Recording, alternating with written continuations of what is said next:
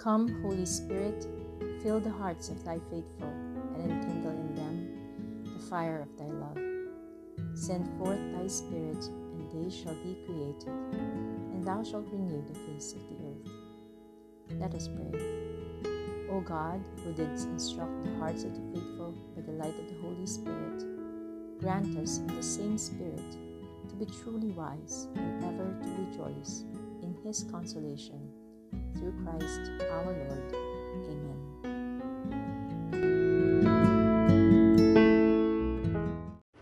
The Gospel according to St. John. Jesus saw Nathanael coming towards him and said to him, Here is a true child of Israel. There is no duplicity in him. Nathanael said to him, How do you know me? Jesus answered and said to him, Before Philip called you, I saw you under the fig tree. Nathanael answered him, Rabbi, you are the Son of God, you are the King of Israel. Jesus answered and said to him, Do you believe because I told you that I saw you under the fig tree? You will see greater things than this. And he said to him, Amen, amen, I say to you, you will see heaven opened and the angels of God ascending and descending on the Son of Man. The Gospel of the Lord.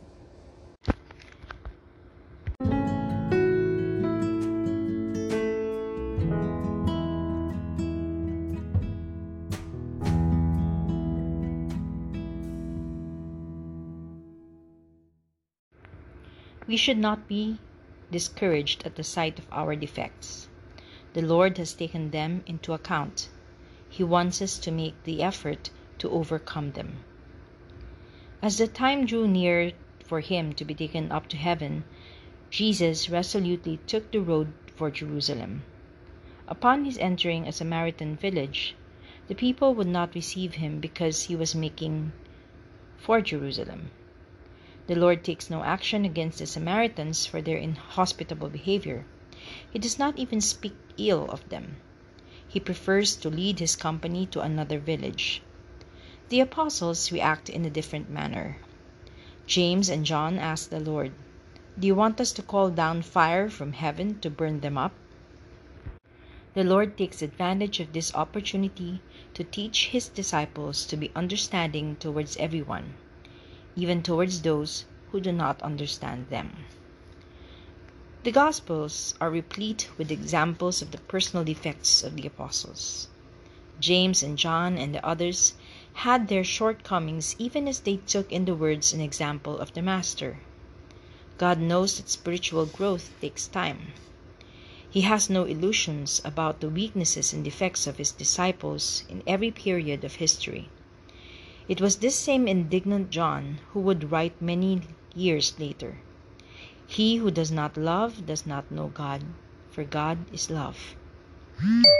He has been converted into the one we remember as the apostle of charity and love.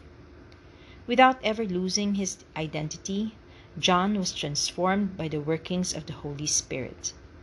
The central theme of this letter is charity. St. Augustine has commented on the first letter of John that he said many things, practically all of them were related to charity.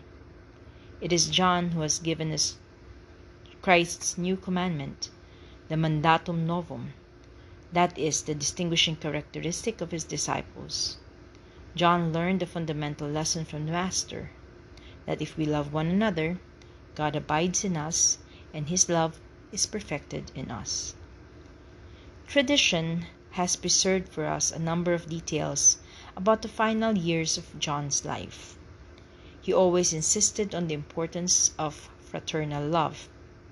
Saint Jerome, Saint Jerome relates that when the disciples took John to prayer services, the apostle would repeat again and again, Little children, love one another.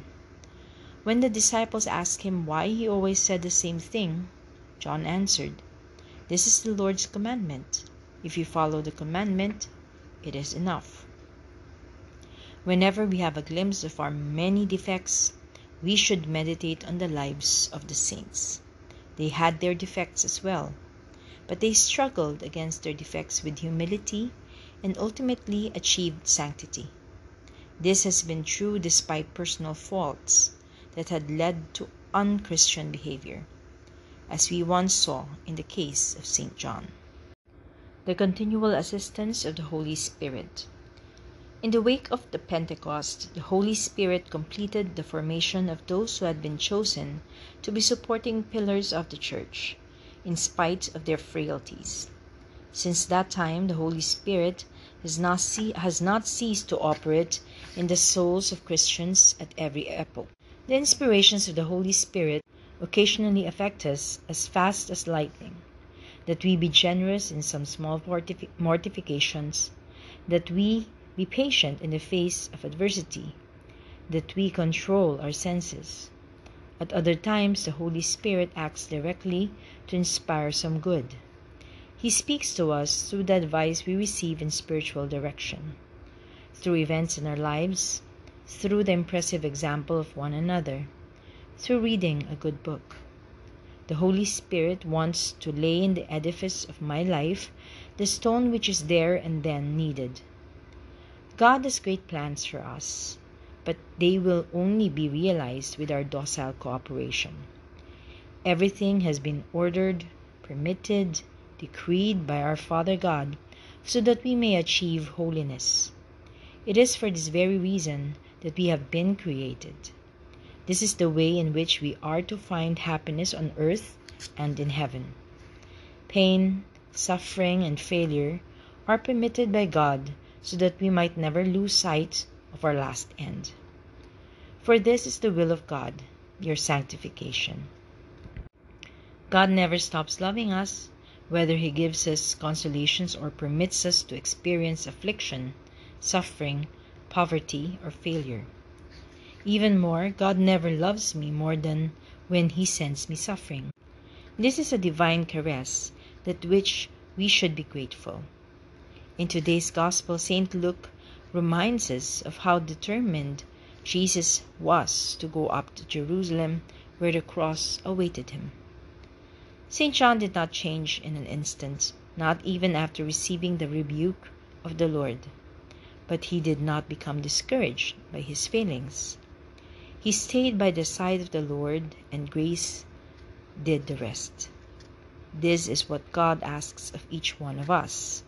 With the passing of years, the apostle remembered this event, as well as other occasions, when he was far from being in tune with the Spirit of the Master.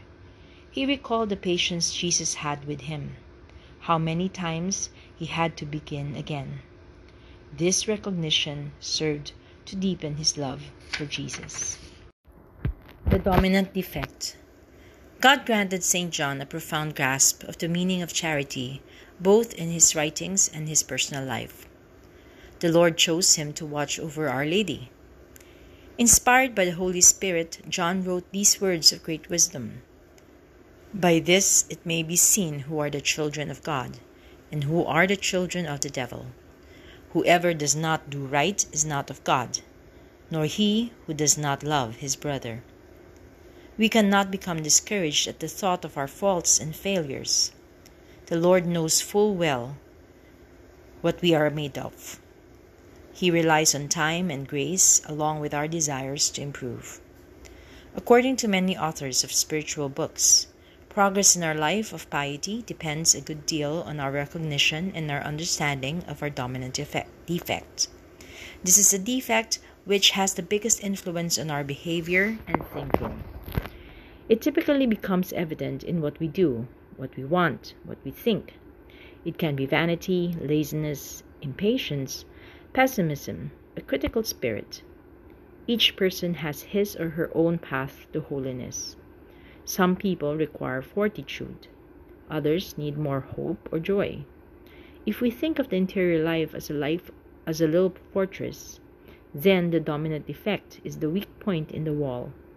The enemy of the souls looks precisely for this area of vulnerability so that he can enter the fortress with relative ease. As a result, we would do well to know this weakness. We ought to ask ourselves what do we habitually have our hearts set on? What worries us most? What leads us to suffer or lose our peace or fall into sadness? Most of the temptations we experience will be related in some way to this dominant defect. This stra- strategy is completely logical from the enemy's point of view. Progress in the interior life requires knowledge of this defect. Let us ask God for His grace in overcoming it. Lord, keep away from me whatever keeps me away from you. We can repeat this prayer many times a day. We should build up the firm resolution never to make a compromise with our defects. The particular examination should be focused on the wearing down of the dominant defect. In your particular examination, you have to go straight towards the acquisition of a definite virtue or towards the rooting out of the defect which is dominating you. We will find the strength to wage this lifelong struggle in personal spiritual direction. Mary, our mother, will forever offer peace and joy to all those who resolve to follow the Lord. Our step should be lively like that of the virgins. Like Mary, too, we will experience pain, exhaustion from work, difficult moments of faith. We walk hand in hand with Mary, who is full of grace. God the Father, God the Son, God the Holy Spirit have showered her with gifts. She has been made the most perfect creature. She is a person like us. Her mission is to give out good things. More than that, she has become herself our life, our sweetness, and our hope. Mary, Mother of Jesus, sign of consolation and sure hope. She is the guiding light that goes before the pilgrim people of God. She is our mother. She is the way to reach the Lord.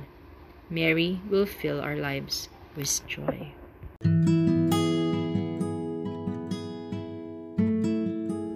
We give you thanks, Almighty God, for all thy benefits. Through Christ our Lord. Amen.